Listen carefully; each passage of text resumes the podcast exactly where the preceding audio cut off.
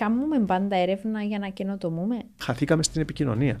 Δηλαδή ξεκίνησε ο κόσμος να αμφισβητεί πλέον τη βασική επιστήμη. Το εμβόλιο, ας πούμε. Και πάντα ενοχλεί με το ότι μένουμε στο κομμάτι μόνο της διαβούλευσης. Ο στόχος μας, Χριστιανά, πρέπει να είναι η νεολαία, η επόμενη γενιά. Έντζε να έρθει αλλαγή σε μια μέρα ή σε μισή ημέρα. Παίρνει κάποιο χρόνο. Πριν σε είδα να πληρώνεις το νερό με το ρολόι σου, το οποίο ήταν κάτι που δεν, ούτε καν εγώ δεν το ήξερα. Αλλά έχουμε χάρτινα καλαμάκια τα οποία βουλιάζουν μέσα στο, μέσα στο πότο. Είναι το σπίτι μας, αν δεν το φροντίσουμε, στο τέλος απλώς δεν θα το έχουμε. Είναι ειδικά όταν υπάρχουν οι λύσεις. Πρέπει να δίνουμε ελπίδα για να κατανοεί ο κόσμος ότι δεν είναι όλα πώς λες, μαύρα. Μπορούμε εμείς να ρίξουμε φως. Και αν η έρευνα και η καινοτομία ήταν μόνο ένα συνέστημα για σένα.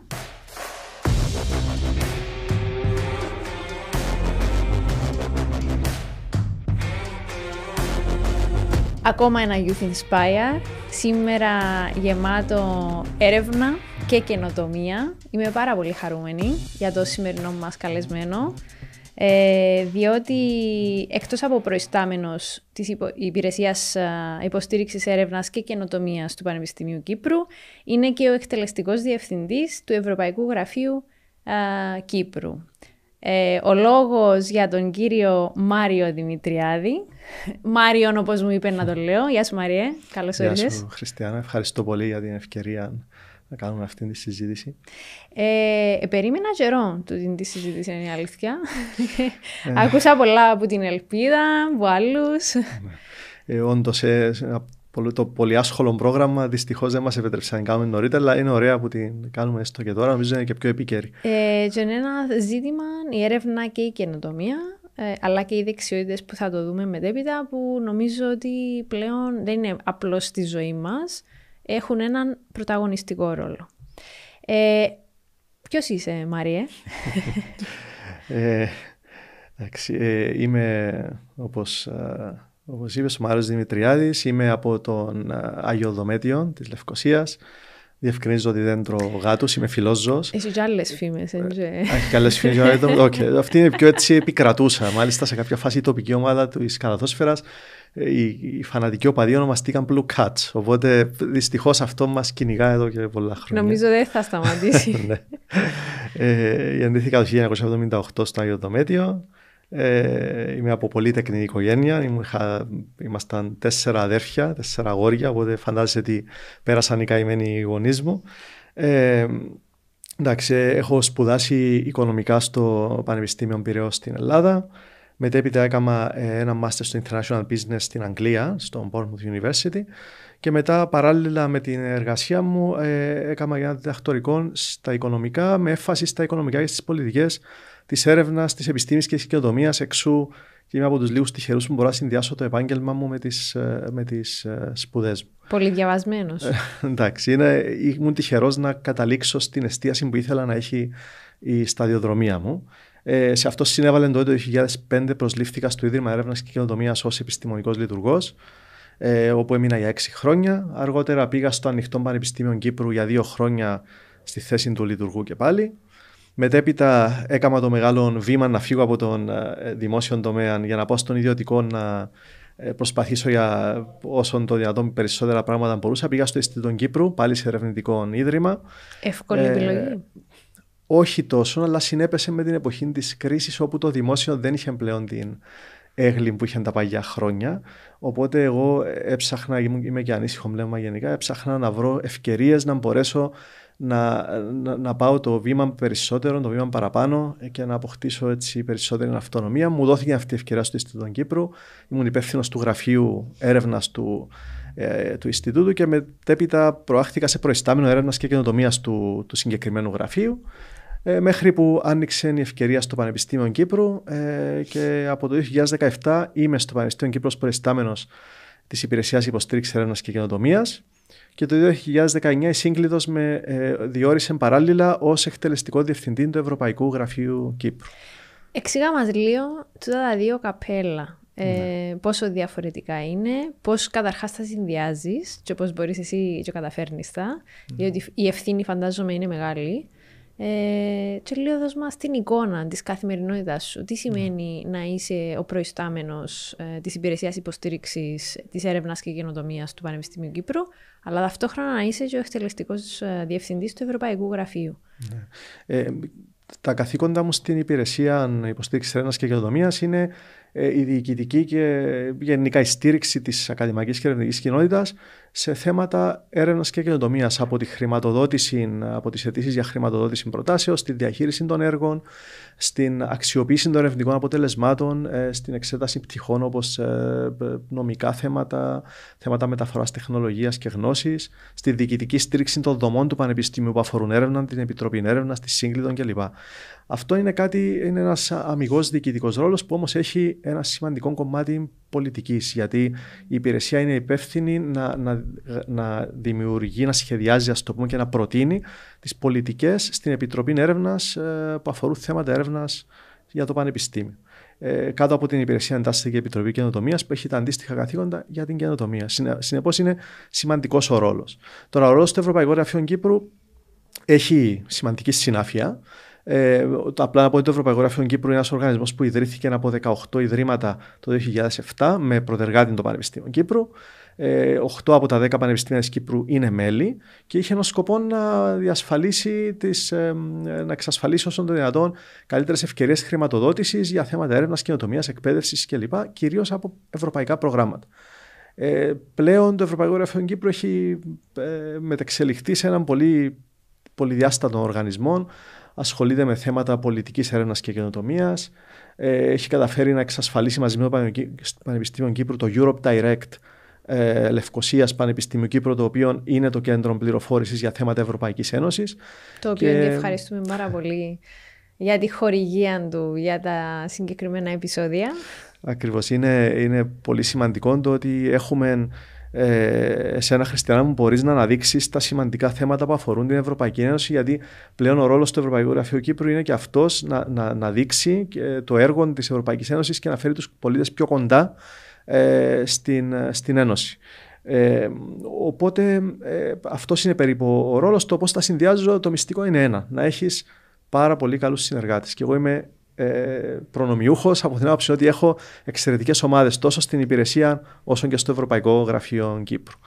Το ότι είμαστε εδώ σήμερα είναι ας πούμε μια πρωτοβουλία της manager μας της Ελπίδας της Χρήστου που χωρίς την Ελπίδα δεν θα είχαμε ούτε το Europe Direct ούτε κάτι άλλο να συζητούμε. Οπότε άμα έχεις το, τα σωστά άτομα στις σωστές θέσεις θεωρώ ότι μπορείς να αντιμετωπίσεις το βαρύ φόρτο εργασίας ή τις πολλαπλές ευθύνες που έχουν αυτές οι δύο θέσεις. Πάρα πολύ όμορφο το Μαρία διότι ε, πολλές φορές βλέπουμε ανθρώπους εκ των πραγμάτων να βγαίνουν μπροστά, αλλά ε, τούτοι ανθρώποι είναι και κομμάτι μιας ευρύτερης ομάδας, οπότε σε ευχαριστώ που το θίγεις.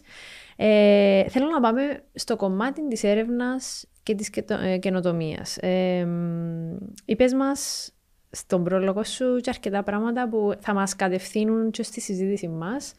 Ε, Θέλω να μας πεις έτσι πιο συγκεκριμένα για την έρευνα που κάνετε εσείς, αλλά και στο πώς καταφέρνετε να μετουσιωθεί αργότερα και μετέπειτα σε πολιτικές. Διότι εσύνηθες φαινόμενο. Το βλέπουμε, εγώ το βλέπω και από το κομμάτι της νεολαίας, αλλά το βλέπω και στο κομμάτι του επίπεδου πραγματικής χαράξης πολιτικής. Νιώθουμε πολλές φορές ότι ναι μεν έχουμε κάποιες πολιτικές προτεραιότητες, αλλά δεν ξέρουμε πάντα εάν προκύπτουν από την έρευνα. Ή αντιστοίχω έχουμε αρκετά δυνατή έρευνα, θα έλεγα, στην Κύπρο, ειδικά τα τελευταία χρόνια, αλλά δεν ξέρω αν η έρευνα μας καταφέρνει να πηγαίνει έναν επίπεδο παρακάτω. Μένουμε ενό στην έρευνα ή καταφέρνουμε το κομμάτι το ερευνητικό να το πασάρουμε και παρακάτω να γίνει ε, πολιτική. Ναι. Που είναι ο στόχος. Είναι Όχι πάντα, από αλλά ένας από τους. Ναι. Βεβαίως. Ε, πολύ εύλογα τα, τα ερωτήματα σου, Χριστιανά, και εύστοχα. Ε, Όπως σωστά είπες, η έρευνα και η καινοτομία στην Κύπρο είναι από τους τομείς ε, για τους οποίους μπορούμε να είμαστε περήφανοι. Και δεν μιλώ μόνο για το Πανεπιστήμιο Κύπρου, μιλώ για το γενικότερο οικοσύστημα. Ε, η Κύπρος, να πω ότι ε, τα τελευταία χρόνια ειδικά έχει κάνει άλματα στον τομέα της έρευνας και της καινοτομίας. Ε, σίγουρα βοήθησε και η στήριξη από το οικοσύστημα, από την ε, κυβέρνηση και κυρίως από την Ευρωπαϊκή Ένωση. Ε, η Ευρωπαϊκή Ένωση είναι στυλοβάτη στην προσπάθεια της Κύπρου για να αναδείξει ε, την έρευνα και την καινοτομία που, ε, που επιτελεί. Ε, οι τομείς στους οποίους δραστηριοποιούμαστε ποικίλουν, δηλαδή έχουμε από βασική έρευνα που μπορεί να είναι στους τομείς των μαθηματικών, της φυσικής ή και σε άλλα πεδία που παίρνουν από τις κοινωνικές επιστήμες μέχρι τις φυσικές και μέχρι τις ανθρωπιστικές. Έχουμε όμως και έρευνα η οποία έχει άμεση εφαρμογή τόσο σε θέματα ε, εφαρμογής καινοτομιών σε επιχειρήσεις, αλλά και αυτό που είπες για την αντιμετώπιση κοινωνικών προκλήσεων και την τροφοδότηση με κάποιον τρόπο των πολιτικών που διαμορφώνονται. Ε, απλά να πω ότι η Κύπρος ως ε, χαρακτηριστικό των προόδου των τελευταίων χρόνων είναι η χώρα με τις καλύτερες επιδόσεις στην Ευρωπαϊκή Ένωση ε, όταν σταθμιστεί αυτή η επιτυχία αναριθμών ε, ερευνητικού δυναμικού. Είναι με διαφορά η πρώτη χώρα σε εξασφάλιση χρηματοδότησης από το πρόγραμμα Ορίζοντας Ευρώπη, που είναι το κατεξοχήν πρόγραμμα χρηματοδότησης έρευνας και κοινοτομίας. Ε, και επίσης για κάθε ευρώ που συνεισφέρει η Κύπρος στον προπολογισμό της Ευρωπαϊκής Ένωσης για έρευνα και καινοτομία παίρνει πίσω μέσω των ανταγωνιστικών διαδικασιών 3 ευρώ. Άρα αυτό σημαίνει ότι είναι απόλυτα κερδισμένη η Κύπρος και σε επίπεδο χρηματοδότησης, αλλά κυριότερα σε επίπεδο της ερευνητικής παραγωγής που, που βγαίνει μέσα από αυτήν τη χρηματοδότηση. Να και μια πρωτ... το... πρωτιά που πραγματικά ναι. νιώθουμε περήφανοι και δεν τη γνωρίζουμε επίση. Ναι, είναι αλήθεια ότι δεν υπάρχει. Και είναι γι' αυτό ένα κενό ότι δεν επικοινωνούμε όσο θα έπρεπε αυτά τα επιτεύγματα κυρίως νομίζω έχουμε την τάση να εστιάζουμε στα αρνητικά. Αλλά εγώ θεωρώ ότι πρέπει να αναδεικνύουμε και τα θετικά ε, και αυτό είναι μια συλλογική προσπάθεια όλου του οικοσυστήματος. Ε, τώρα τα τελευταία χρόνια, Χριστιανά, γίνονται μεγάλες προσπάθειες να κατευθυνθεί η έρευνα στο να τροφοδοτήσει σωστά τις ε, πολιτικές. Ε, με κάποιες πρωτοβουλίες που γίνονται όπως ας πούμε η πρωτοβουλία για αντιμετώπιση της κλιματικής κρίσης ε, η πρωτοβουλία των Ηνωμένων Εθνών για τους στόχους βιώσιμης ανάπτυξης και την ε, συλλογική προσπάθεια για την επίδευξή τους. Όλα αυτά δίνουν, ε, πρόσφατα η πανδημία, όλα αυτά δίνουν τροφή και στους ερευνητές μας και στην ερευνητική κοινότητα για να προσπαθήσει να κατευθύνει την έρευνα του σε, σε ε, έναν προορισμό που να του δώσει ε, κάποια στοιχεία που να μπορούν να αξιοποιηθούν από τους διαμορφωτές πολιτικής. Ε, εδώ όμως να, να πούμε ότι η Ευρωπαϊκή Ένωση έτσι, δείχνει τον δρόμο και σε αυτόν τον τομέα. Ε, η Ευρωπαϊκή Ένωση είναι κάπως ο φάρος για, το, για μας σαν κράτος μέλος και ειδικά ε, μικρών και σχετικά νέων στην Ευρωπαϊκή Ένωση για το πώς πρέπει να διαμορφώνονται οι πολιτικές γιατί η Ευρωπαϊκή Ένωση ακολουθεί τη διαδικασία της εμπλοκής όλων των εταίρων, του διαλόγου, της διαβούλευσης και της συνδιαμόρφωσης πολιτικών. Αυτό θεωρούμε ότι είναι άκρος σημαντικό και θα ήθελα έτσι, τα επόμενα λεπτά να το αναπτύξουμε μαζί ακόμα λίγο αυτό το θέμα γιατί θεωρώ ότι αυτό θα ωφελέσει και τις επόμενες γενναίες ε, ειδικά αν ε, γαλουχηθούμε κάποιον τρόπο σε μια τέτοια προσέγγιση και οι επόμενοι διαμορφωτές πολιτικής που θα έχουμε στη χώρα μας τα επόμενα 10-20 χρόνια έχουν αυτήν την νοοτροπία, θεωρώ ότι το μέλλον θα είναι πολύ καλύτερο από το παρόν. Είπες τη λέξη κλειδί για μένα, συνδιαμόρφωση πολιτικής. Ε, διότι είναι πάρα πολύ σημαντικό όχι λόγω των συνθηκών που βλέπουμε γύρω μας, αλλά ευρύτερα ως αντίληψη, ως τρόπος ζωής, ως τρόπος χάραξης ίσως και πολιτικής, να καταλάβουμε ότι η πολιτική δεν είναι ένα πράγμα που πρέπει να μας έρχεται ουρανοκατέβατον από κάπου. Υπάρχει τούτο που λέμε συνδιαμόρφωση ή θα έπρεπε να υπάρχει και σε τούτο που θέλω να εστιάσουμε κι εμείς. Mm. Ε, πώς η Ευρωπαϊκή Ένωση, διότι ε, το έθιξες σε ένα-δύο σημεία, το ρόλο της. Ε, φαντάζομαι ότι. Φαντάζομαι, το βλέπω κιόλας, ότι στο κομμάτι του ερευνητικό ε, μας βοήθησε και πάρα πολλά. Ε, όχι μόνο χρηματοδοτικά, αλλά έδωσε ένα χώρο σε ανθρώπους που όντως είχαν το μεράκι να κάνουν έρευνα, να μπορούν να την κάνουν και να νιώθουν και μια ασφάλεια ότι μπορούν να συνεχίσουν να την κάνουν. Ε, άρα, στο κομμάτι συνδιαμόρφωσης, τι έχουμε να κερδίσουμε; Εάν πάρουμε τον όρο έτσι όπως μας δίνεται για παράδειγμα από την Ευρωπαϊκή Ένωση, ως κράτος μέλος της, ε, πώς μπορούμε καλύτερα να συνδιαμορφώσουμε τις πολιτικές μας σε yeah. Ναι. εθνικό επίπεδο. Πάντα επηρεαζόμενοι από το ευρωπαϊκό ναι. επίπεδο.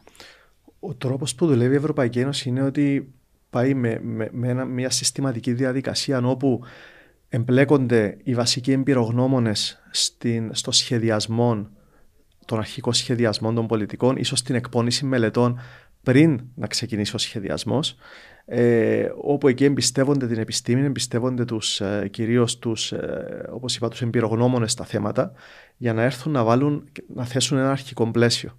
Αυτό το αρχικό πλαίσιο πρέπει να τύχει επεξεργασίας από όλους, με το συντοσμό πάντα της αρμόδιας αρχής, αλλά με όλους τους εμπλεκόμενους εταίρους. Γιατί εκεί ε, πρέπει να έχουμε μια νοοτροπία ότι ο κάθε εμπλεκόμενος εταίρος έχει κάτι πολύτιμο να μας πει. Ε, η Ευρωπαϊκή Ένωση αυτόν κάνει.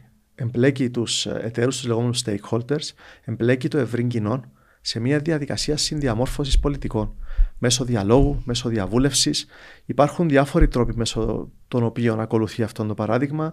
Ε, μπορούμε να δούμε και στην ιστοσελίδα της Έτυχε Ανοιχτών ε, πλαίσιο διαλόγου για υποβολή εισηγήσεων από τους πολίτες.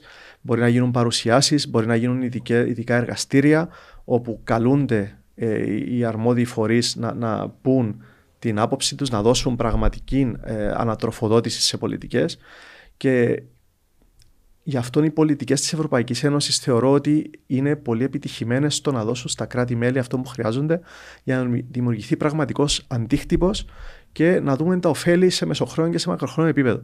Τώρα, αν το αντιπαραβάλλω αυτό σε εθνικό επίπεδο, χωρίς να θέλω να είμαι μηδενιστής, σίγουρα δεν θα δούμε αυτή την προσέγγιση να ακολουθείτε σε όλες τις αρμόδιες αρχές, σε όλες τις περιπτώσεις. Έχουμε και πολύ καλά παραδείγματα. Θέλω να αναφέρω έναν που μας αφορά, που, είναι, που αφορά το Υφυπουργείο Έρευνας και Καινοτομίας ψηφιακής πολιτικής, όπου εκεί ε, για την ε, διαμόρφωση της πολιτικής ανοιχτής επιστήμης, που είναι κάτι πολύ ωραίο, πολύ καινούριο και θεωρώ ότι θα έχει τεράστιο όφελος όταν εφαρμοστεί στην, στην ολότητα της.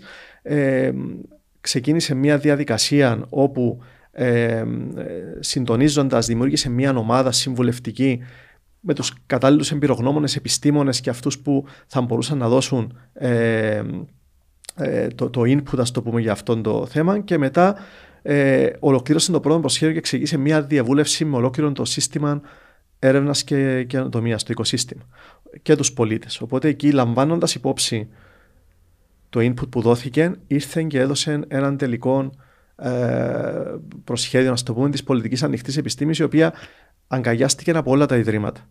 Ε, μπορώ να αναφέρω, ε, δεν θα αναφέρω ονομαστικά, αλλά μπορώ να αναφέρω άλλες περιπτώσεις ε, άλλων φορέων διαμόρφωσης πολιτικής, όπου εφαρμόστηκε ένα αποτέλεσμα, όπως είπες πριν σωστά, ότι μας ήρθε μια πολιτική ανεκατέβατη, η οποία μας αφορά μέσα, για την οποία δεν κληθήκαμε ποτέ να δώσουμε άποψη ούτε εμείς ως Πανεπιστήμιο Κύπρου, αλλά ούτε τα μέλη του Ευρωπαϊκού Γραφείου Κύπρου και γενικά το οικοσύστημα, η οποία ε, στην πράξη δεν είναι καθόλου λειτουργική και δεν προσθέτει, δεν προσθέτει καμία αξία σε αυτά που κάνουν.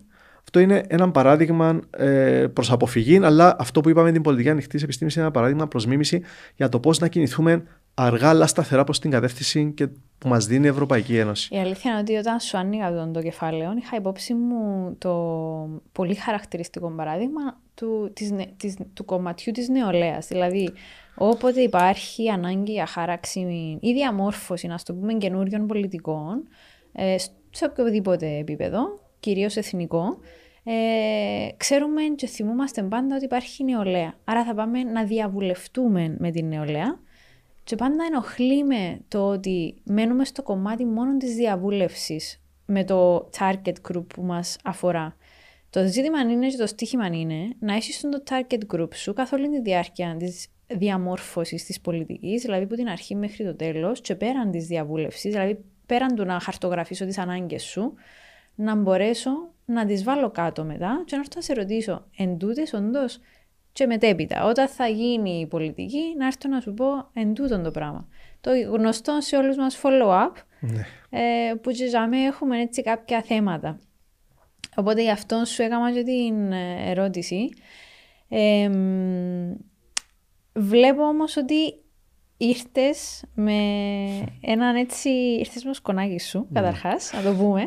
ναι, ναι. ε, και θέλω να μας πεις τι είναι αυτό που έχεις ε, δίπλα σου, να μας εξηγήσεις, να μας πεις τη χρησιμότητα του, διότι είναι και πληροφορίες που δεν θα έβρει, ούτε θα ψάξει ο μέσος ε, πολίτης, ε, αλλά παρόλα αυτά έχει μέσα, είναι το πράγμα που κρατάς mm. μέσα και θα μας πεις εσύ τι είναι, ε, πληροφορίες που αφορούν όλους, όλους mm. και όλες μας.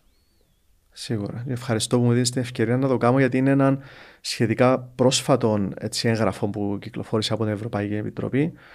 Ε, καταρχάς να πω ότι το έγγραφο αυτό ε, είναι μια μελέτη που Α, παράχθηκε... Θέλεις, μπορούμε να το δείξουμε. Αρέσει και μου πάρα πολλά να δείχνουμε σε Βεβαίως. τούτη... Μπορείς να δείξεις εσύ Ναι. ναι. ή μπορώ να το δείξω εγώ. Ναι. ναι. είναι μια, ε, ένα policy report, μια μελέτη που έγινε ε, και αφορά ε, τις ε, ικανότητες, ονομάζεται ικανότητες για διαμορφωτές πολιτικής. Έχει γίνει από το Κοινό Κέντρο Ερευνών, το λεγόμενο Joint Research Center της Ευρωπαϊκής Ένωσης, το οποίο είναι ε, το επιστημονικό κέντρο που ασχολείται με θέματα, ακριβώς όπως είπες στην εισαγωγή σου, επιστήμη που βοηθά τις πολιτικές. Άρα η Ευρωπαϊκή Ένωση και εδώ είναι μπροστά, έχει εξειδικευμένη μονάδα που κάνει, ακρι- κάνει ακριβώς αυτό το πράγμα. Οπότε αυτή η ομάδα, ε, μέσω αυτής του, αυτού του κέντρου, συστάθηκε μία ε, ομάδα ε, από εμπειρογνώμονες, από επιστήμονες, από ε, ερευνητές και ερευνήτριες, οι οποίοι μελέτησαν ε, το πλαίσιο μέσω των οποίων μπορούν να ε, διαμορφωθούν οι πολιτικές τόσο με την συνεισφορά της επιστήμης αλλά και μέσω και της καλλιέργειας δεξιοτήτων και τε- με τις μετουσίωσεις τους σε ικανοτήτων για τους διαμορφωτές πολιτικής. Και αυτό είναι διτών, είναι δίπλευρο. Δηλαδή το ένα είναι ότι οι επιστήμονες στα πανεπιστήμια τα ερευνητικά κέντρα πρέπει να κάνουν έρευνα που να τροφοδοτεί τις πολιτικές. Από την άλλη όμως πρέπει να έχουμε και αυτό που λέει εδώ στο report το innovative policy makers που να είναι διαμορφωτές πολιτικής που να μπορούν να εφαρμόσουν αυτά τα πράγματα. Άρα να, είναι, να δημιουργηθεί έναν έτσι, δεν μπορώ να πω στα ελληνικά, έναν interface που να είναι όσο το δυνατόν πιο ομαλό γίνεται μεταξύ επιστήμης και πολιτικής. Αυτή η, η μελέτη έχει καταλήξει σε ένα πλαίσιο ικανοτήτων το οποίο ε, αναδεικνύει τις βασικές ικανότητες που χρειάζονται τόσο οι ε, λεγόμενοι innovative policy makers όσο και οι επιστήμονες που ασχολούνται με το λεγόμενο science for policy. Άρα και ο επιστήμονας πρέπει να κάνει ένα βήμα μπροστά, να αποκτήσει κάποιες ικανότητες οι οποίες να τον βοηθήσουν να τροφοδοτεί τις πολιτικές με πολύ χρήσιμα στοιχεία ε, και να τις κάνει να είναι πιο αξιόπιστες, αυτό που λέμε τις λεγόμενες evidence-based policies ή evidence-informed policies.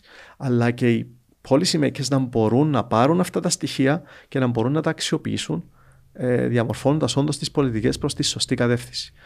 Παραδείγματα χριστιανά έχουμε πολλά. Δηλαδή τώρα βλέπουμε με την, ε, με την πανδημία τι είχε γίνει, πόσο χρειαστήκαμε την επιστήμη και πόσο πολύτιμο θα ήταν αν οι policy makers που εφάρμοζαν που έκαναν με σίγουρο την, τη μέγιστη δυνατή προσπάθεια για να τις εφαρμόσουν στο καλύτερο δυνατό, δυνατό βαθμό, αν μπορούσαν να έχουν όλες αυτές τις δεξιότητες που χρειάζονται και τις ικανότητες για να μπορούν να την εφαρμόσουν σωστά. Ένα κομμάτι αυτών των δεξιοτήτων είναι και το citizens engagement, που είναι να εμπλέξεις την κοινωνία των πολιτών, και το άλλο πιο σημαντικό είναι η επικοινωνία, το πώς επικοινωνείς αυτά, αυτές τις πολιτικές. Γιατί εμείς νομίζω ότι ε, παρά τις φιλότιμες προσπάθειες, σε κάποια θέματα αντιμετώπισης της πανδημίας, πέραν αυτό το παράδειγμα, χαθήκαμε στην επικοινωνία. Δηλαδή, ξεκίνησε ο κόσμος να αμφισβητεί πλέον τη βασική επιστήμη. Το εμβόλιο, ας πούμε, που είναι ένα, ένα πράγμα το οποίο έσωσε εκατομμύρια ζωές μέσα από τα χρόνια, αμφισβητήθηκε όσο τίποτα άλλο ακριβώς λόγω της έλλειψης αυτών των ικανοτήτων να επικοινωνηθεί σωστά η επιστήμη στην κοινωνία. Ε, γι' αυτό πολύ σωστά είπες ότι αυτό μας αφορά όλους. Δηλαδή, το να μπορέσουμε να, να θεσπίσουμε ένα τέτοιο πλαίσιο, όπου θα, δεν μπορεί να χτιστεί σε μια μέρα. Θα πάρει χρόνια. Ακόμα και η Ευρωπαϊκή Επιτροπή το λέει ως περιορισμό ότι αυτό το πράγμα χρειάζεται να δοκιμαστεί, να δούμε ακριβώς πώς θα μπορεί να εφαρμοστεί. Εμείς, ο στόχος μας, Χριστιανά, πρέπει να είναι η νεολαία, η επόμενη γενιά. Η επόμενη γενιά, οι διαμορφωτές πολιτικής να είναι αυτό που περιγράφει περίπου αυτό, αυτή η μελέτη. Ε, και εξής, χρειάζονται τομέ για να γίνει αυτό. Χρειάζεται Και να κα- ρίσκο και πολιτική και ρίσκο, βούληση. βέβαια. Και αυτόν κυρίως γιατί όταν η πολιτική βούληση δεν εμπιστεύεται, όταν οι πολιτικοί δεν εμπιστεύονται την νεολαία, ό,τι και να τους φέρουμε επιστημονικά, δεν θα μπορεί να αλλάξει. Ίσως πρέπει να αλλάξει και ο τρόπος που διορίζονται οι policy makers, να είναι πολύ πιο αξιοκρατικός και να δίνει έμφαση στο να έχει και νεολαία μέσα στους, ε, και από την νεολαία εκπροσώπους. Αυτά είναι βήματα όμως που ελπίζω να, συ- να γίνουν ε, ένα βήμα τη φορά με τεκμηριωμένες ε, έτσι, μελέτες όπως αυτή που μπορούν να μας δώσουν εφόδια για να κάνουμε αυτές τις τομές. Δηλαδή, Μαρία μου, αυτή η έρευνα ε, είναι περισσότερο συμβουλευτική στο εθνικό μας το επίπεδο, ας το πούμε. Δεν είναι δεσμευτική. Δυστυχώς, ναι. Δυστυχώς όπως όλες. Ε, ε, η απορία μου η μεγαλύτερη είναι ε, κατά πόσον έχει επικοινωνηθεί εκεί που θα έπρεπε να επικοινωνηθεί αυτή, η ύπαρξη αυτής της έρευνας, είτε αυτό είναι το Υφυπουργείο, είτε αυτό είναι ακόμα και το, το κέντρο, το ερευνητικό. Ε, και ποια είναι τα βήματα που πρόκειται να συμβούν στη βάση του τι έχουμε στα χέρια μας. Δηλαδή, ε, ε ίδρωσε το αυτάκι μας σε εθνικό επίπεδο. Ε, θα α, κάνουμε κάποια βήματα; Ε, Χριστιανά, δυστυχώς νομίζω ότι το πρώτο βήμα επικοινωνία αυτής της μελέτης είναι το σημερινό. Είναι η πρώτη φορά που το αναφέρουμε. Είναι κάτι που ως γραφείο, εμείς, ως Ευρωπαϊκό Γραφείο Κύπρου, ε, είμαστε πάντα ε, έτσι, ε, σε ετοιμότητα για να βλέπουμε τις νέες μελέτες που βγαίνουν, να μπορούμε να τις, ε, να τις εντοπίζουμε και να τις επικοινωνούμε στα μέλη μας τώρα και στην πολιτεία αλλά να αποκείται στη δική τους κρίση κατά πόσο θα τις υιοθετήσουν ή θα τις εφαρμόσουν. Εμείς πάντως ως Ευρωπαϊκό Γραφείο Κύπρου προσπαθούμε να, να, να επηρεάσουμε τα πράγματα, να γίνουμε λεγόμενοι influencers σε αυτό το επίπεδο, να προσπαθήσουμε εμείς να, να δώσουμε το έναυσμα για να ξεκινήσουν να συζητούνται αυτές οι, αυτές οι μελέτες. Ήδη εμείς πέραν του Ευρωπαϊκού Γραφείου Κύπρου στο Πανεπιστήμιο Κύπρου θα ήθελα να σου πω ότι μέσα από ε, συλλογική προσπάθεια έχουμε καταφέρει τα προηγούμενα λίγα χρόνια να εξασφαλίσουμε σημαντική χρηματοδότηση για να χτίσουμε μια ερευνητική μονάδα που να ασχολείται ακριβώς με αυτόν τον αντικείμενο και το έχουμε καταφέρει. Ονομάζεται Science and Innovation Policy and Studies ε, Research Unit. Έχουμε εξασφαλίσει μέχρι τώρα πέραν των τριών εκατομμυρίων για αυτή τη ε, μονάδα. Έχουμε φέρει έναν εξαιρετικό επιστήμονα που ηγείται αυτής της προσπάθειας, μια ομάδα 8 ατόμων και η έρευνα τα επόμενα χρόνια θα εστιάσει ακριβώς για στην παραγωγή της οποιασδήποτε ας το πούμε γνώσης που να τροφοδοτήσει πολιτικές και ακόμα να δώσει και βασική εκπαίδευση σε policy makers, να δώσει ε, ίσως κάποια position papers που να εξηγούν επιστημονικά κάποια θέματα, κάποια white papers που να είναι και σαν οδηγία, το πούμε. Ε, οπότε, όπως σου είπα, εμείς το προσπαθούμε με όποιον τρόπο μπορούμε. Ε, τώρα έχουμε εξασφαλίσει και με το Ευρωπαϊκό Γραφείο Κύπρου, σε συνεργασία με το Πανεπιστήμιο, ένα έργο που θέλει να, να ενισχύσει αυτή την προσπάθεια που σου είπα τώρα σε όλο το οικοσύστημα να προσπαθήσουμε να φέρουμε κοντά όλα τα ιδρύματα, ειδικά τα με έμφαση στα ερευνητικά και στα ακαδημαϊκά, ακριβώς για να τους δώσουμε τα εφόδια που χρειάζονται μέσα από συνεργασία με άλλα ιδρύματα του εξωτερικού και με καθοδήγηση από αυτούς, να του δώσουμε όλα τα εφόδια που χρειάζονται για να παράγουν υψηλής ποιότητας έρευνα που να τροφοδοτεί πολιτικές. Άρα ε, αυτό, αυτό είναι το όραμα, το πούμε.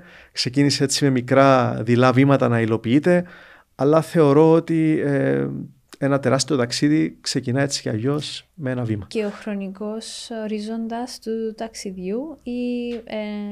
Ε, η λήξη των έργων αυτών είναι μέχρι ε, το 2026. Άρα έχουμε τρία-τέσσερα χρόνια. Στην πορεία εννοείται ότι θα προσπαθήσουμε να εξασφαλίσουμε πρόσθετες χρηματοδοτήσεις για να αυτό το πράγμα που ήρθε να μείνει. Αυτός είναι ο στόχος μας. Ε, και έχουμε την, ε, έτσι, τη στήριξη και τη διοίκηση του Πανεπιστημίου και του Ευρωπαϊκού Γραφείου Κύπρου προς αυτή την κατεύθυνση και θεωρούμε ότι ε, πρέπει να γίνουν κάποιες έτσι, αφίδρομες ενέργειες τόσο από την ε, ερευνητική κοινότητα όσο και από τις ε, διαμορφωτές πολιτικής γιατί το όφελος θα είναι καθαρά για την κοινωνία και θα είναι πολύ μεγάλο. Ακούγοντας σε, ήρθαν μου δύο ερωτήσεις. Η μία είναι. Δεν θα σου την κάνω as γιατί ξέρω την απάντηση είναι ήδη. Είναι θα ήταν ιδανικά το αν οι διαμορφωτές πολιτικής μας ε, λαμβάνουν υπόψη την έρευνα. Εξεκίνησε να συμβαίνει, είμαστε σε έναν καλό δρόμο θα έλεγα. Ε, αλλά η άλλη ερώτηση είναι, κάνουμε πάντα έρευνα για να καινοτομούμε; Ε, εντάξει, είναι δύσκολη και απλή ταυτόχρονα η, ερώτηση σου, γιατί η καινοτομία έχει τις πολλαπλές ερμηνείες. Ε, η βασική έρευνα χριστιανά που πολλοί λένε μα δεν μου προσφέρει κάτι γιατί δεν μπορώ ούτε να τη εφαρμόσω στις, στη, ε, πώς το λένε, στη βιομηχανία, ούτε στις πολιτικές, ούτε σε ε, κάτι απτόν. Μπορεί να, δω, μπορεί να μην δω ποτέ ωφέλη. Αλλά η αλήθεια είναι ότι αν καταλάβουμε καλύτερα πώς δουλεύει το άτομο, το άτομο το πιο βασικό, ε, μπορούμε να κατανοήσουμε καλύτερα πώς να ταξιδέψουμε στο φεγγάρι. Άρα η μικρή βασική έρευνα μπορεί να σε οδηγήσει σε τεράστιες καινοτομίες. Δηλαδή, οι έρευνες που έγιναν παλιά, λέω τώρα στα φωτόνια, ήταν οι έρευνες που τροφοδότησαν τώρα τις υψηλές ταχύτητες που έχουμε στο ίντερνετ. Λέω ένα παράδειγμα έτσι, με τις λίγες γνώσεις που έχω στο θέμα, γιατί εγώ δεν είμαι στις θετικές επιστήμες. Αλλά υπάρχουν, υπάρχουν πάρα πολλά παραδείγματα όπου η βασική έρευνα οδήγησε σε μεγάλη κλίμακα καινοτομίες. Μπορεί να μην είναι άμεσες, αλλά όταν έρθουν είναι ριζοσπαστικές.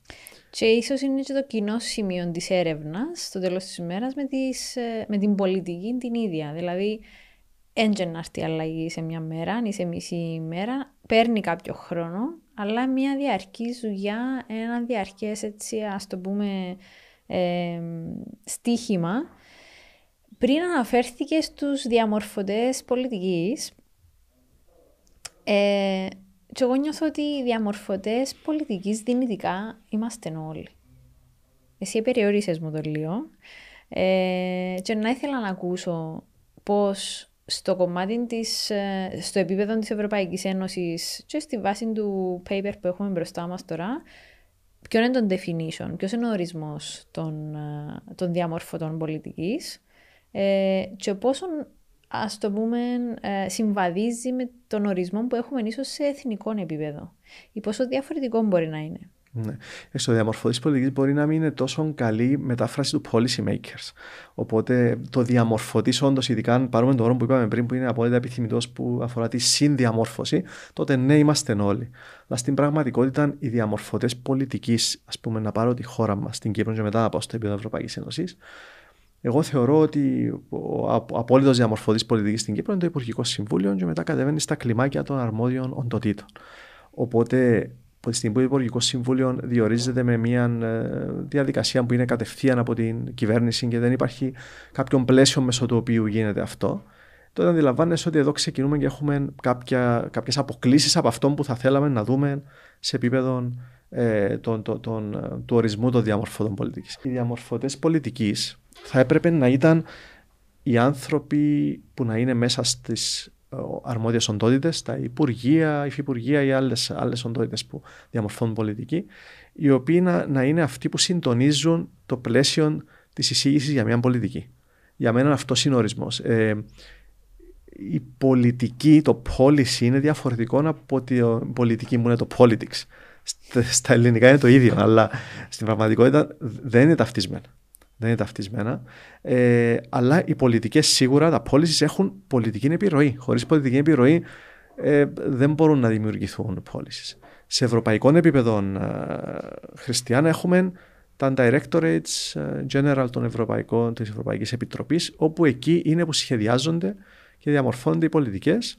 Ε, νομίζω μπορεί να, δεν ξέρω αν είναι γνωστό το πώς προσλαμβάνονται και πώ υπάρχει μια πολύ συγκεκριμένη διαδικασία για να προσληφθείς στα Directorate General, τα οποία είναι τα, το πούμε, τα Υπουργεία της Ευρωπαϊκής ε, Επιτροπής, μέσα από ανταγωνιστικές διαδικασίες προσλαμβάνονται, ε, ανελίσσονται στις ε, κλίμακες κλπ. Άρα ε, εκεί είναι που, που γίνεται ο σχεδιασμός και ο συντονισμός. Ε, και νομίζω ότι αυτή η μελέτη, ο ορισμός τον οποίο ενστερνίζεται είναι αυτός. Δηλαδή, η, η, ε, οι ασκούντες πολιτικοί είναι αυτοί που είναι μέσα στις ε, οντότητε και δεν πάει στο επίπεδο των πολιτικών όπως το βλέπουμε εμείς. Ε, για μένα το ιδεατό χριστιανό θα ήταν να μπορεί να είναι όσο το δυνατόν η πολιτική, η άσκηση πολιτικής και ο σχεδιασμός μιας πολιτικής, όσο το δυνατόν πιο ουδέτερος και πιο ανεξάρτητος από το ποια κυβέρνηση είναι. Γιατί οι προτεραιότητες που έχει μια χώρα πρέπει να είναι σε μεγάλο βαθμό τουλάχιστον συγκεκριμένες, ανεξάρτητα από το ποιος ποιος κυβερνά. Και στη βάση των πραγματικών αναγκών. Ακριβώς. Οι οποίες μεταβάλλονται στιγμή. ραγδαία. ραγδαία. Βλέπεις τώρα ξαφνικά έχουμε γυρίσει, έχουν εξαφανιστεί τα πλαστικά καλαμάκια. Έχουμε γυρίσει στα χάρτινα. Δηλαδή έχουμε κάνει τις απίστευτες καινοτομίες ε, στη ζωή μας. Ε, πριν σε είδα να πληρώνεις το νερό με το ρολόι σου, το οποίο ήταν κάτι που δεν, ούτε καν εγώ δεν το ήξερα. Αλλά έχουμε χάρτινα καλαμάκια τα οποία βουλιάζουν μέσα στο, μέσα στο ποτό μας, γιατί έχουμε κάνει κακή διαχείριση ενός άλλου σημαντικού παράγοντα που ήταν να προστατεύσουμε το περιβάλλον, να, να διασφαλίσουμε ότι ε, δεν ε, διαταράσσουμε το κλίμα και δεν προκαλούμε κλιματική κρίση όπως έχουμε προκαλέσει. Άρα βλέπεις ότι Είναι και ο τρόπος που επιλέγουμε εμείς να χαράξουμε στην καθημερινότητά μας την οποιαδήποτε πολιτική έρχεται, είτε από την Ευρωπαϊκή Ένωση, είτε και ως εναρμονισμένη νομοθεσία στο πλαίσιο του εθνικού μας νομοθετικού πλαισίου ευρύτερα. Πολλά χαρακτηριστικό το καλαμάκι είναι μεταξύ, διότι αναγκαστήκαμε και κάναμε το. Δηλαδή, εσύ πήγαμε στα χάρτενα απευθείας, ενώ έχουμε και τα μεταλλικά, Ακριβώς. που δεν πρέπει να το ξεχνούμε. Αλλά επιλέγουμε να έχουμε το χάρτενο μέσα στο ποτό μας, να το θεωρούμε να λιώνει πιο πολλά από τον πάγο ε, ναι. μέσα στο ποτό μας. Ναι. Για διάφορους λόγους. Τέλος πάντων. Ε, Αναφέρθηκες πριν ε, γενικότερα, είναι και κάτι που αφορά εσένα στην, στην, ε, στη δουλειά σου καθημερινά, αλλά είναι και κάτι που το ακούσαμε πρόσφατα στο State of the Union να ανακηρύσσεται. Το 2023 είναι το έτος δεξιοτήτων. Τι σημαίνει τούτο για μας ναι. ως Κύπρος; Και πού στοχεύουμε, η πλεύση μας προς τα πού πρέπει να είναι, είμαστε σε καλά επίπεδα; Ε, ναι, σωστά είπες Χριστιανά, είναι το Ευρωπαϊκό Έτος Δεξιοτήτων το 2023. Αποφασίστηκε πολύ πρόσφατα ότι, νομίζω μέσα στον Νοέμβριο τώρα, ε, υπάρχει ένα μεγάλο έτσι, ας το πούμε, χάσμα δεξιοτήτων. Αν δεις λίγο το, και το State of the Union και το τι αποφασίστηκε, ε, αναδεικνύεται ένα μεγάλο Στη κενό. Στη βάση των γενεών εννοείς ή... Ε, ε... νομίζω, εντάξει υπάρχει και ένα χάσμα γενεών, είναι αλήθεια, ειδικά όσον αφορά τις ψηφιακές δεξιότητες. Αυτό είναι, είναι αλήθεια, αλλά ε, γενικά, ε, αν δεις, το, το, αν δεις την, ε, που ανακηρύχθηκε το έτος, το, το κείμενο που το συνόδευε έλεγε ότι ε, 37% των ενηλίκων παρακολουθούν τακτικά κατάρτιση. Οπότε αντιλαμβάνεσαι ότι σε μια τόσο ταχαίως μεταβαλλόμενη κοινωνία, ε, οικονομία, επιχειρηματικών κόσμο, όπου χρειάζεται να υιοθετηθεί η αδιαβίου μάθηση για να μπορούμε όλοι να είμαστε, να έχουμε επικαιροποιημένες γνώσεις. Ε, αυτό το πράγμα το, το εφαρμόζει μόνο το, το, το, το 37%. Ε, οπότε καταλαβαίνεις ότι ε, είναι δύσκολα τα πράγματα αν δεν δράσουμε τώρα. Και δεν είναι τυχαίο που ε, μετά από το 2022 που ήταν το Ευρωπαϊκό Έτος Νεολαίας, πήγαμε στο Ευρωπαϊκό Έτος Δεξιότητας γιατί αφορά και την νεολαία αυτό. Δηλαδή, εγώ αλληλένδετα. Είναι αλληλένδετα και εντοπίζω το πρόβλημα ε, το οποίο είναι, είναι βαθύ και τουλάχιστον και στην Κύπρο νομίζω ε, μπορεί να εντοπιστεί και στο εκπαιδευτικό μας σύστημα. Ε, και στο εκπαιδευτικό μας σύστημα ως προς το ε, τι ε, δεξιότητες και τι ικανότητες θέλουμε να καλλιεργήσουμε στα, στα παιδιά μας. Ε, εγώ θεωρώ, επειδή έχω, έχω δύο μικρά παιδιά, έχω έναν παιδί που είναι τώρα είναι 9 και 5, ο μεγάλος μου είναι στην τετάρτη δημοτικού, ε, μπορείς να εντοπίσεις μέσα στην ε, δημοτική εκπαίδευση μια προσπάθεια από κάποιους ανθρώπους ε, μεμονωμένα να, να, να, βοηθήσουν, να δημιουργήσουν ε, στα παιδιά, να τους καλλιεργήσουν κριτική σκέψη, αλλά αυτό από μόνο του δεν αρκεί. Πρέπει να γίνει ευρύτερος ανασχεδιασμός ακριβώς των εκπαιδευτικών προγραμμάτων για να μπορούμε να μιλούμε για δεξιότητες σε 10 και 20 χρόνια. Πώς να αναμένουμε να έχουν δεξιότητες οι απόφοιτοι μας όταν το σύστημα δεν φρόντισε να σχεδιαστεί με τρόπο που να τους τις δώσει; Αυτό είναι, αυτό είναι θεμελιώδες πρόβλημα. Χριστιανά δεν, δεν σκόπευα να το αγγίξουμε, αλλά θεωρώ ότι νομι, ε, δεν μπορούν να γίνουν όλα τα άλλα και να ψηφούμε, όπως το λέμε το ελέφαντα στο δωμάτιο. Οπότε θεωρώ ότι πρέπει να γίνει ε, ένας ε, επανασχεδιασμός των εκπαιδευτικών προγραμμάτων σε κατεύθυνση που να προωθεί και την επιστήμη, να προωθεί κάποια, να, να σπρώχνει και τα νέα παιδιά να ασχοληθούν με την επιστήμη, να ασχοληθούν, να καταλάβουν τι σημαίνει, ποιο είναι το όφελος από τα, τα, τα ε, evidence-informed policies, να καταλάβει ε, και να διαχωρίσει ότι το, το μέλλον εξαρτάται από ακριβώς αυτές τις νόησεις και αυτή την εφαρμογή τους. Τώρα δεν είναι έτσι. Τώρα σε κάποια τουλάχιστον έτσι, επίπεδα είναι απομνημόνευση γνώσης ημερομηνιών κλπ. Οπότε αντιλαμβάνεσαι ότι αυτό το πράγμα δεν, δεν βοηθά. Αλλά για να επανέλθω στο, στο ευρωπαϊκό ε, έτος ε, δεξιοτήτων, θεωρώ ότι είναι μια ευκαιρία για εμάς ως Κύπρος, με αφορμή και την πρωτοβουλία της Ευρωπαϊκής Ένωσης, να επισκεφθούμε ξανά όλες τις πτυχές που αφορούν τις δεξιότητες από το εκπαιδευτικό μας σύστημα, την αντιστοιχεία των δεξιοτήτων που υπάρχουν με τις ανάγκες της αγοράς εργασίας, ε, το να είναι ε, ο, η κοινωνία και γενικά ε, οι πολίτες να είναι πιο science literate, να μπορούν να κατανοήσουν πιο εύκολα την επιστήμη και εκεί πρέπει να παίξουμε και εμείς το ρόλο μας ως ερευνητική κοινότητα, ως πανεπιστήμια, γιατί η επικοινωνία της επιστήμης πρέπει να γίνει πολύ πιο αποτελεσματική. Ε, και να, να δούμε ακριβώς πώς θα μπορούμε να τα επιτύχουμε όλα αυτά ε, με, στο πλαίσιο και της πράσινης μετάβασης γιατί δεν μπορούμε να συνεχίσουμε να, ε, να καλλιεργούμε δεξιότητες οι οποίες να μες σέβονται το περιβάλλον να μην είναι προς όφελος ε, των ανθρώπων γιατί ξέρεις τη ζημιά που κάνουμε στον πλανήτη μας σε εμάς θα γυρίσει μπούμερανγκ, δεν θα είναι στον πλανήτη. Εμείς μένουμε σε αυτόν τον πλανήτη. Δεν έχουμε άλλο σπίτι να πάμε. Πραγματικά.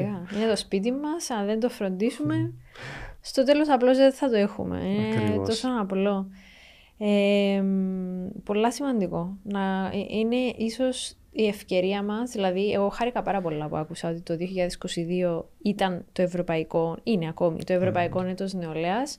Φοβάμαι πάντα τούτες τις ανακηρύξεις, διότι ε, εμπεριέχουν σε ένα βαθμό και το κομμάτι του πυροτεχνήματος, διότι εναπόκειται πάντα σε αυτούς που έχουν ε, και τα ενία να καθορίσουν και το ευρύτερο πλαίσιο. Οπότε αντίστοιχα νιώθω τον ίδιο ενθουσιασμό και για το 2023 που θα είναι το έτος ε, εκπαίδευσης και δεξιότητων, αλλά πάντα κρατώ μια πισινή ως προς το ότι φοβάμαι προς την υλοποίηση του. Αλλά νιώθω ότι υπάρχει ένα έδαφος εκεί, τουλάχιστον να προσεγγίσουμε ακριβώς τον που είπες και εσύ, να καταλάβουμε ότι δεν είναι μόνο η στεγνή γνώση, η στήρα γνώση που θα πιάσει ένα μωρό μέσα στην τάξη.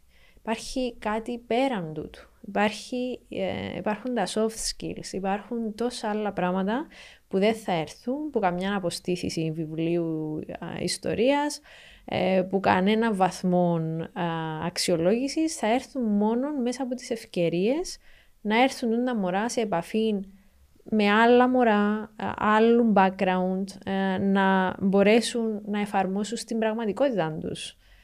Το, το, το πώς μιλάς, το πώς συμπεριφέρεσαι, το πώς παίζεις. Πολλά σημαντικό. Ακριβώς. Οπότε Μακάρι το 2023 να, να είναι και έναν έτος, η αφορμή είναι τουλάχιστον, να φέρουμε πιο κοντά το που ονομάζουμε γνώση με τις δεξιότητες. Διότι για πολλά χρόνια, τουλάχιστον το εκπαιδευτικό μας σύστημα στην Κύπρο, και απολογούμε αν είμαι αυστηρή, ε, είναι, ήταν λες και είναι δύο διαφορετικά πράγματα. Ενώ για μένα θα έπρεπε να είναι το ένα και το αυτό. Θα έπρεπε να σου διούν τη δυνατότητα ε, έτσι κι αλλιώς. Να μην μπορείς να την ψάξεις κάπου αλλού ή να πρέπει να την ψάξεις κάπου αλλού. θέλω να μας πεις όμως, πάμε έτσι λίγο πιο σκοτεινά πρώτα, μετά πάμε στο, στα πιο φωτεινά, ε, κακά παραδείγματα. Έχουμε κακά παραδείγματα είτε στα οποία πρωτοστατούμε σε ό,τι αφορά την έρευνα και κοινοτομία, είτε ε, που έχουμε από άλλες χώρες και δεν θα έπρεπε να τα, να τα αποφύγουμε, ας πούμε, ή να είμαστε πιο προσεκτικοί. Ναι. Ε, κακά παραδείγματα σίγουρα μπορούμε να, να βρούμε σε κάθε τομέα πάντα θα έχεις και τα κακά παραδείγματα.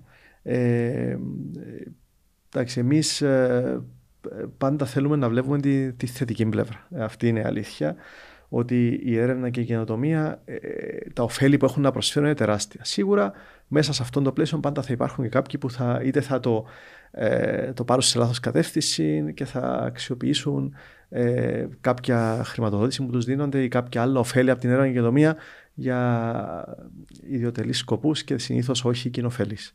Ε, παραδείγματα υπάρχουν. Ε, μπορεί να δεις και πρόσφατα κάποια θέματα που είχαν αναδειχθεί στην Ευρώπη και στην Αμερική για falsification of results, παρουσίασαν πλαστά αποτελέσματα ή για κατάχρηση χρηματοδοτήσεων. Δυστυχώς όλα αυτά συμβαίνουν και θα συνεχίσουν να συμβαίνουν.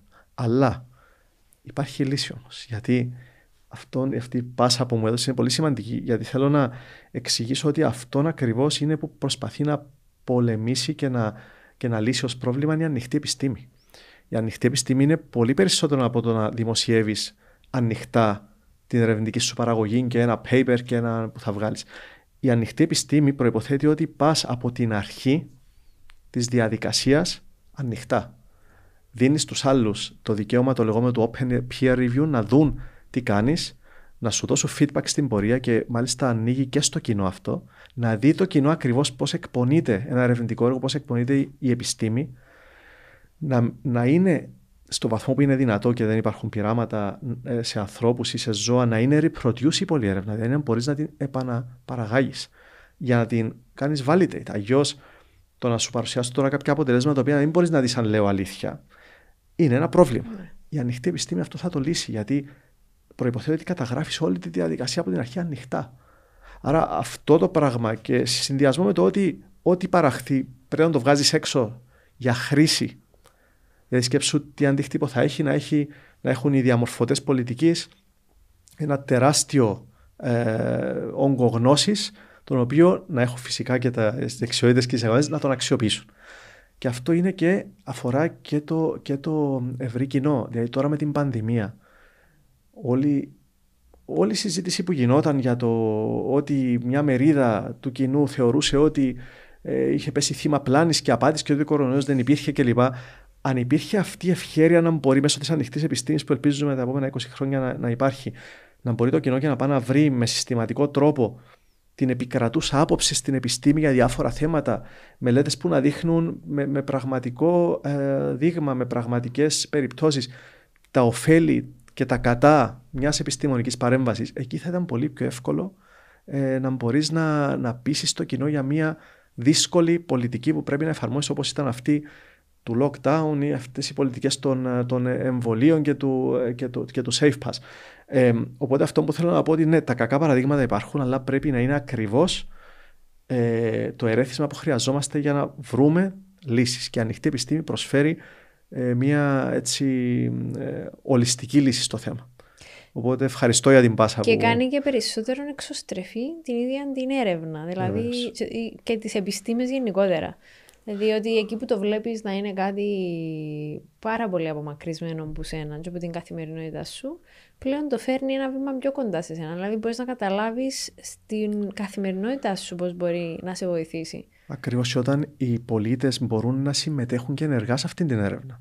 Να σου πω παραδείγματα όπου είχαμε έργα όπου ε, θέλαμε να δούμε ας πούμε, αν τα νερά, λέω τώρα του παιδιαίου, είναι μολυσμένα σε κάποιες περιοχές. Οπότε κάποιοι πολίτες πήγαιναν το πρωί, μάζευαν δείγμα ε, κάθε μέρα συστηματικά για κάποιες μέρες και, και μας το έφερναν. Co-ownership. Μάλιστα, co-creation. Ναι. Και αυτό το πράγμα ήταν, ήταν, ε, είχε τεράστια προστιθέμενη αξία γιατί πρώτο βοήθησε πραγματικά την ερευνητική ομάδα. Γιατί φαντάζεσαι το κόστος του να έχεις ερευνητές να πηγαίνουν κάθε μέρα να μαζεύουν. Ενώ βλέποντας τους πολίτες που ήθελαν να βοηθήσουν στην επιστήμη, αλλά και ήδη να είναι κομμάτι αυτής της επιστήμης, ήδη να συνεισφέρουν στα ερευνητικά αποτελέσματα.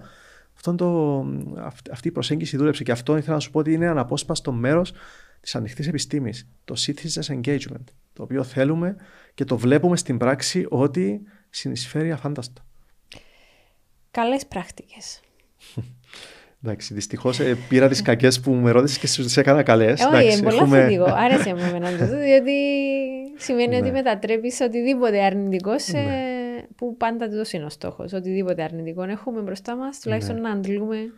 Πρέπει να δίνουμε ελπίδα, ειδικά όταν υπάρχουν οι λύσεις. Πρέπει να δίνουμε ελπίδα για να κατανοεί ο κόσμος ότι δεν είναι όλα, πώς λες, μαύρα. Μπορούμε εμείς να ρίξουμε φως.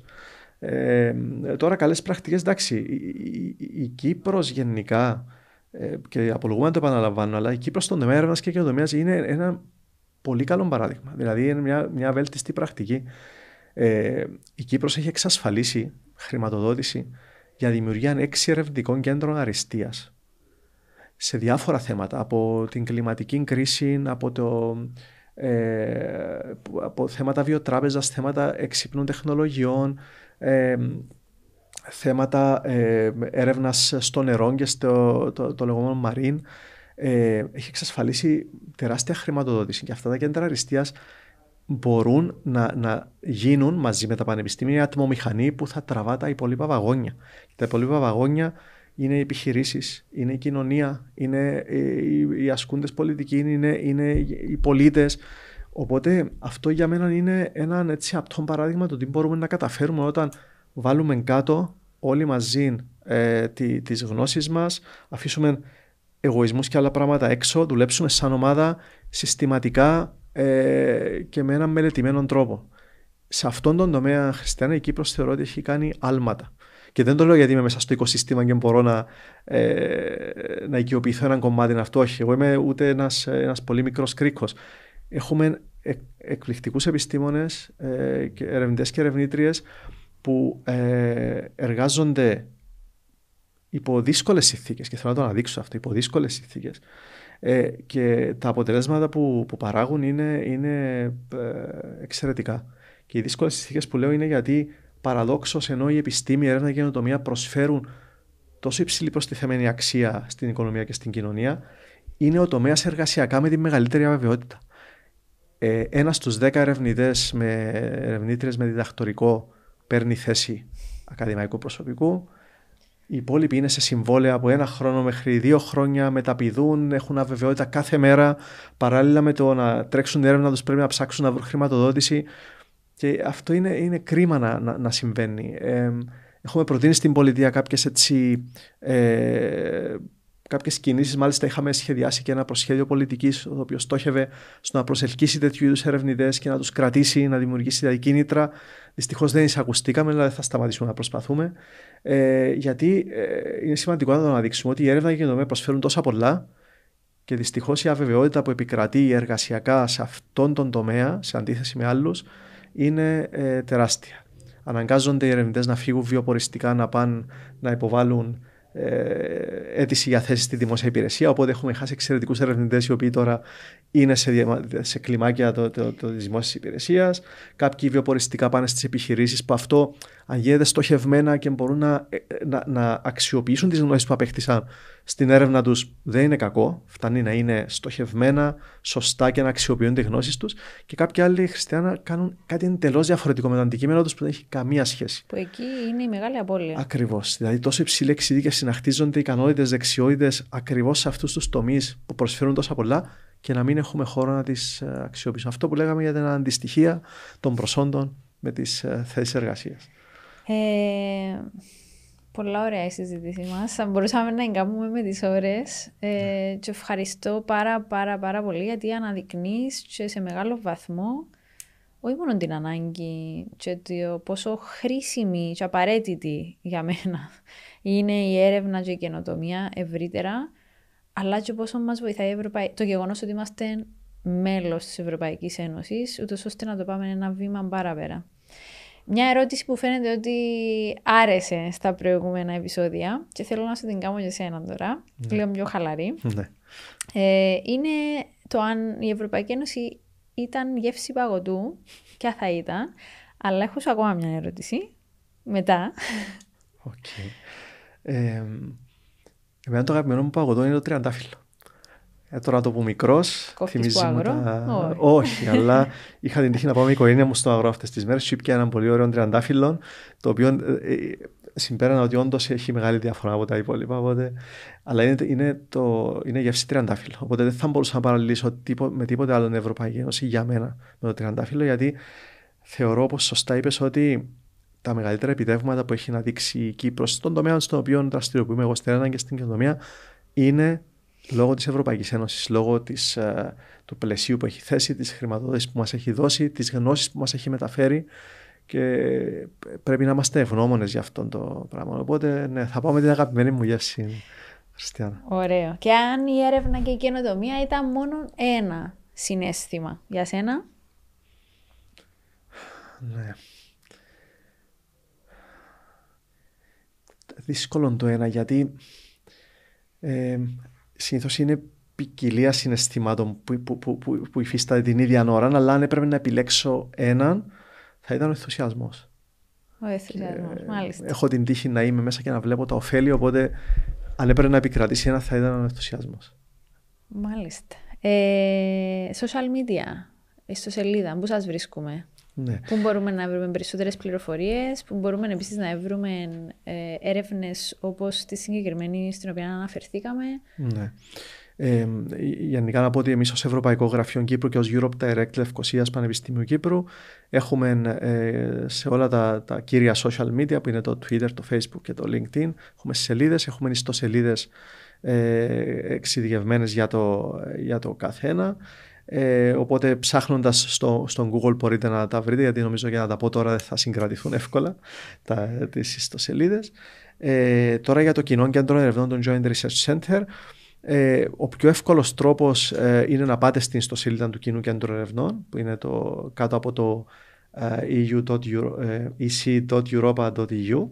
Ε, εκεί υπάρχει και μια ιστοσελίδα εξειδικευμένη για εκδόσεις και reports και όλα αυτά, όπου είναι μια στήρευτη πηγή γνώσης και πληροφοριών για θέματα.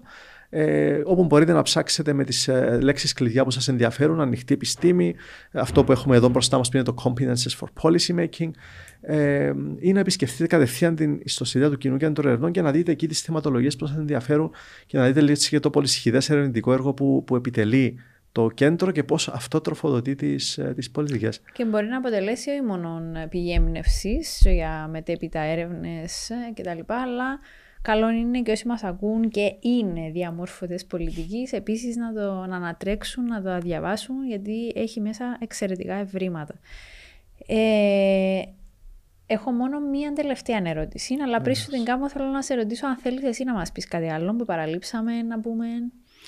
Όχι, νομίζω ότι ε, καλυφθήκαμε πλήρως ε, ως προς τη θεματολογία που. Τα πλάνα σας για το 2023, έχετε σχέδια, έχετε πράγματα που αξίζει να μοιραστούμε ήδη; Είναι, είναι υποδιαμόρφωση, οπότε δεν έχω κάτι έτσι σίγουρο να μοιραστώ. Τώρα σίγουρα θα έρθουμε με διάφορες εκδηλώσεις που θα αφορούν και το Ευρωπαϊκό Έτος Δεξιότητων στο πλαίσιο του Europe Direct.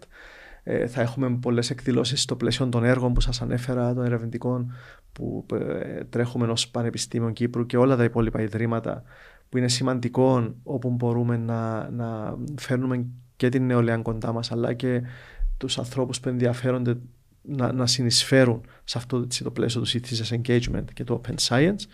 Ε, σίγουρα θα φροντίσουμε, Χριστιανά, να σας τροφοδοτήσουμε με, τα, με πληροφορίες έτσι ώστε να μπορέσετε να τις επικοινωνήσετε στο, στο κοινό που θα είμαστε πολύ χαρούμενοι να το έχουμε μαζί μας σε κάθε βήμα που κάνουμε. Εννοείται και θα είναι μεγάλη μου χαρά να σας έχω ξανά το 2023 να μιλήσουμε ε, για, το, για τα νέα σας σχέδια, για το τι πετύχαμε μέχρι τότε.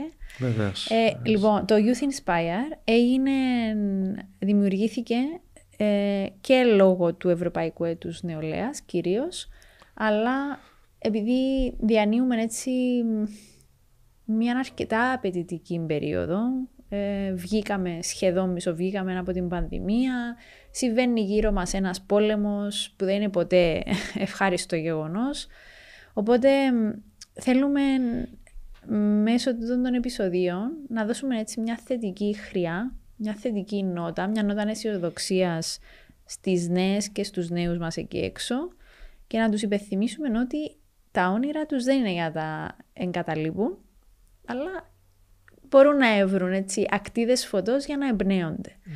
Οπότε η τελευταία μου ερώτηση που την κάνω σε όλες και σε όλους ε, είναι τι εσύ ως Μάριος θέλεις να μοιραστείς με όσους θα μας δουν, με όσους θα μας ακούσουν, ε, ως κάτι αισιόδοξο, ίσως κάτι που εσύ βίωσες και βοήθησες ή κάτι που καθημερινά υπενθυμίζεις τον εαυτό σου για να μπορείς να συνεχίζεις. Ναι. Κοίταξε, Χριστιανά, τα τελευταία χρόνια περάσαμε πολλά. Δηλαδή, πανδημία, όπως είπες, πριν η οικονομική κρίση, τώρα ο πόλεμος, οπότε έναν θετικό που βγαίνει μέσα από αυτήν την αρνητικότητα που δημιούργησαν αυτά, δημιούργησαν αυτά τα θέματα είναι ότι η νέα γενιά που έρχεται εγώ θεωρώ ότι θα είναι πολύ καλύτερη από τις προηγούμενες και από εμά. Και αυτό μου με γεμίζει ελπίδα γιατί βλέποντας, ε, βλέποντας τώρα την νεολαία να αντιμετωπίζει αυτά τα προβλήματα με τόση οριμότητα, να μπορεί να, να βλέπω ε, κάτω από δύσκολες οικονομικές συνθήκες παιδιά να σπουδάζουν και να δουλεύουν παράλληλα και να τα καταφέρνουν, να, να βοηθούν τις οικογένειες τους. Αυτό με γεμίζει ελπίδα γιατί θυμίζει ε, έτσι, πιο παγιές εποχές όπου ε, χρειάζονταν να, να περάσουν πολύ δύσκολα για να τα καταφέρουν και αυτόν όμως τους τροφοδοτούσε με δύναμη και την ικανότητα στο μέλλον να κάνουν πολύ καλύτερα πράγματα. Άρα το ελπιδοφόρο μήνα που θέλω να δώσω είναι ότι η νέα γενιά ήδη έδειξε κάποια πολύ ελπιδοφόρα στοιχεία.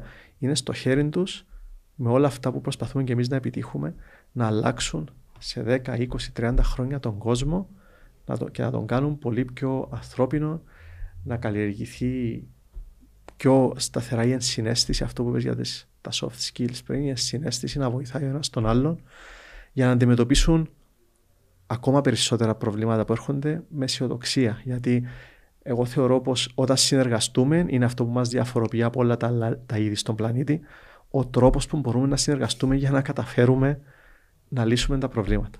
Οπότε αυτό είναι το ελπιδοφόρο μήνυμα που αφήνω ότι με τα δείγματα που μας δίνει η νέα γενιά και με τον τρόπο που μπορούμε να συνεργαστούμε η ανθρωπότητα να, ε, μαζί νομίζω ότι μπορούμε να αντιμετωπίσουμε τα δύσκολα προβλήματα που έρχονται με αισιοδοξία. Στο μαζί είναι η λύση.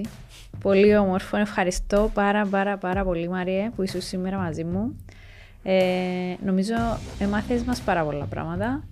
Ε, ελπίζω να περάσεις και εσύ καλά. Εγώ ήταν εξαιρετικά ευχαριστώ. Ε, ήταν ε, πολύ ουσιαστική αλλά και χαλαρή συζήτηση. Ταυτόχρονα σε ευχαριστώ για τον εξαιρετικό συντονισμό και την πρωτοβουλία. Και το 2023 να σε έχουμε ξανά μαζί μας, ε, διότι θα είναι έτσι κι αλλιώς το έτος δεξιοτήτων, το ευρωπαϊκό έτος δεξιοτήτων.